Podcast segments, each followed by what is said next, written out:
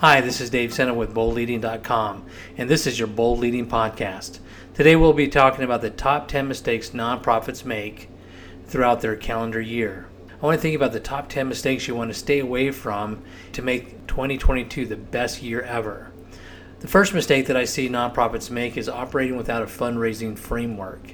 And what I mean by that is how does one event connect to the next event that connects to your direct mail or your newsletter? How do all the different fundraising activities that you have connect to one, one another so that you have a plan that not only connects you to one event to another, but how you actually introduce your organization to other people, how your organization is connecting uh, messages from a newsletter, let's say, to a thank you letter, and then leading up to maybe a fundraising event. But operating without a f- fundraising framework doesn't allow you to actually know which levers to pull, whether you should be spending money on direct mail or marketing versus spending money on uh, higher end donors and doing it that direction. So, understanding why you're fundraising and how you're fundraising, the decision you make is based on a framework or a point of view.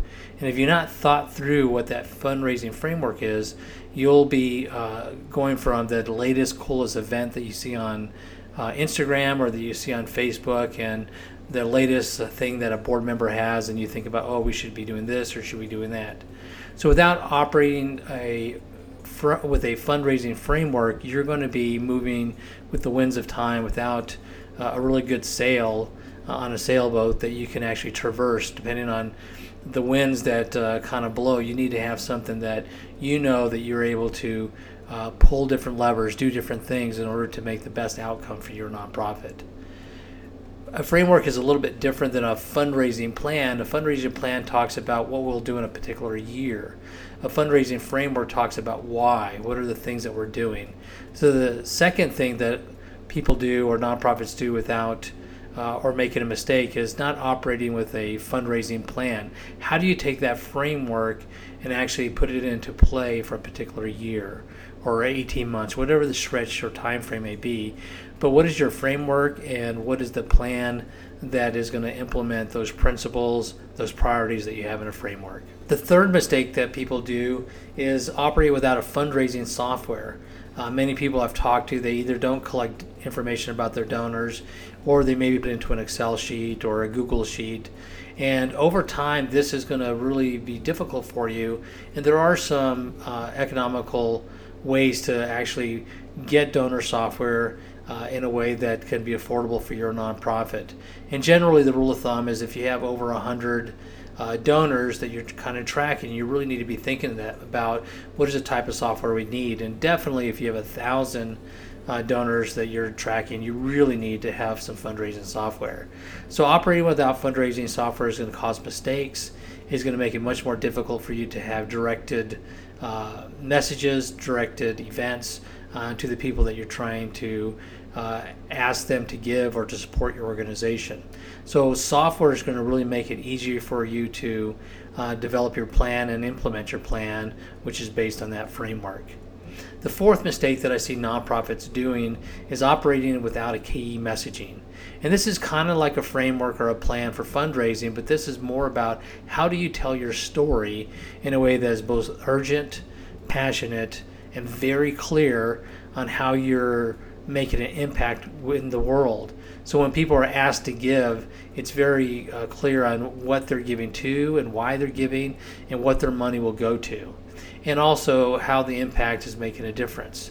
So when you think about a key messaging document, you want to make sure that what you put out on social media, what you present to high-end donors, what you send into a thank you letter, or even talk at the at a local church or a service club or somewhere in the hallway uh, somewhere where you happen to run into somebody, and you want to make sure that all of your messaging is the same. That there's very basic things that you want to talk to people about who you are and why you do what you do.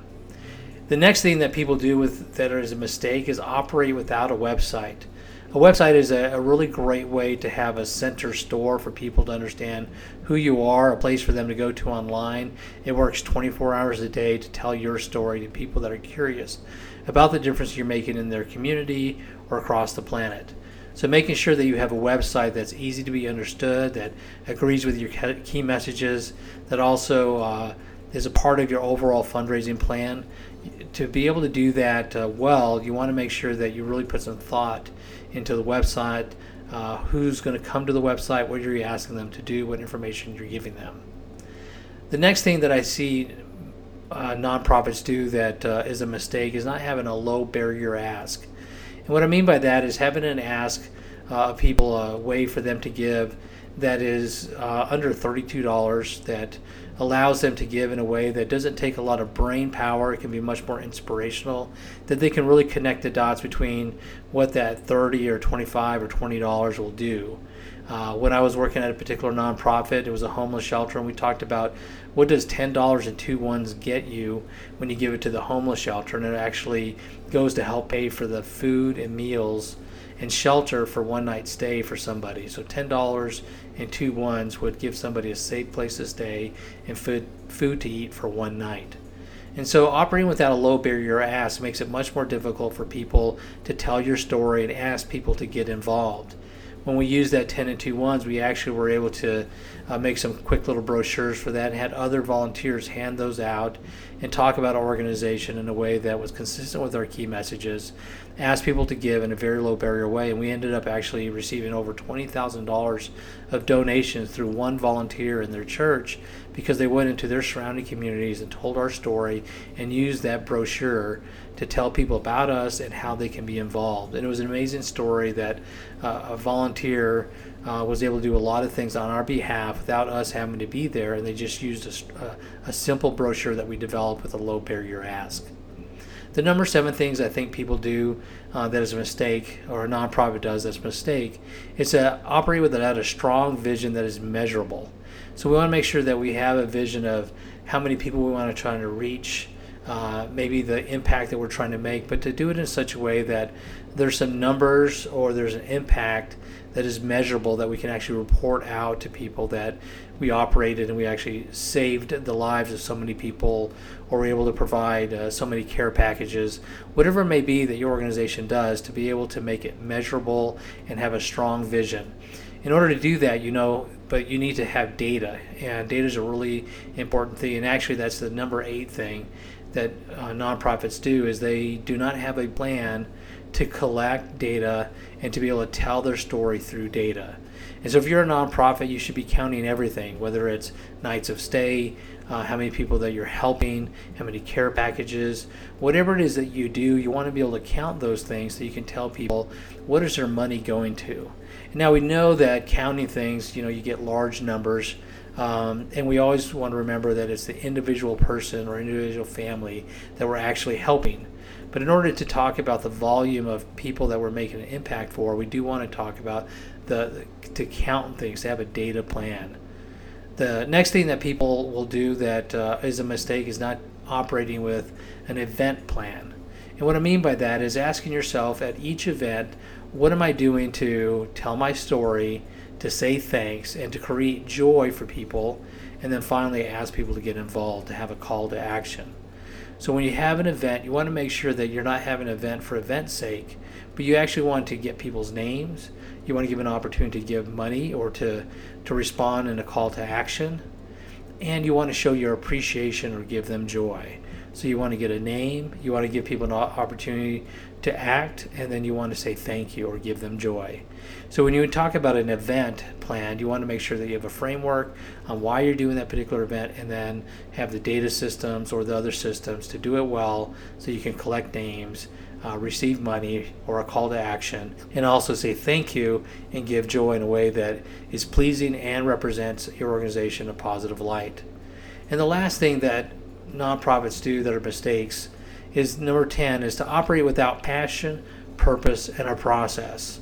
So you do want to have the picture and you want to have a reason why, but you also want to have specific tests, uh, steps or processes to be able to get things done. So you want to be organized, uh, you want to be efficient, you want to make sure that when you're operating your nonprofit, you're doing it in such a way that you're making the most of every dollar. So when you talk to donors, and others that you're asking them to give or to be part of what you're doing, you're telling them that you're trying to stretch every dollar into three. And you do that through efficiency, through processes, to have people on your team that know how to manage projects, that know how to uh, make that dollar go uh, not just one mile, but three miles.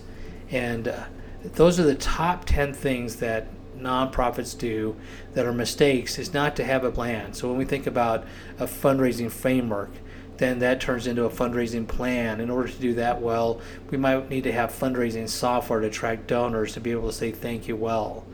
And through all of that, we want to make sure that we have a key message that is clear what we do, why we do it, and for whom we do it at what cost. And then taking all that and integrating it into a website that features a low barrier ask so many people can get involved in what we're doing and then learn, in a sense, pay to learn more about our organization.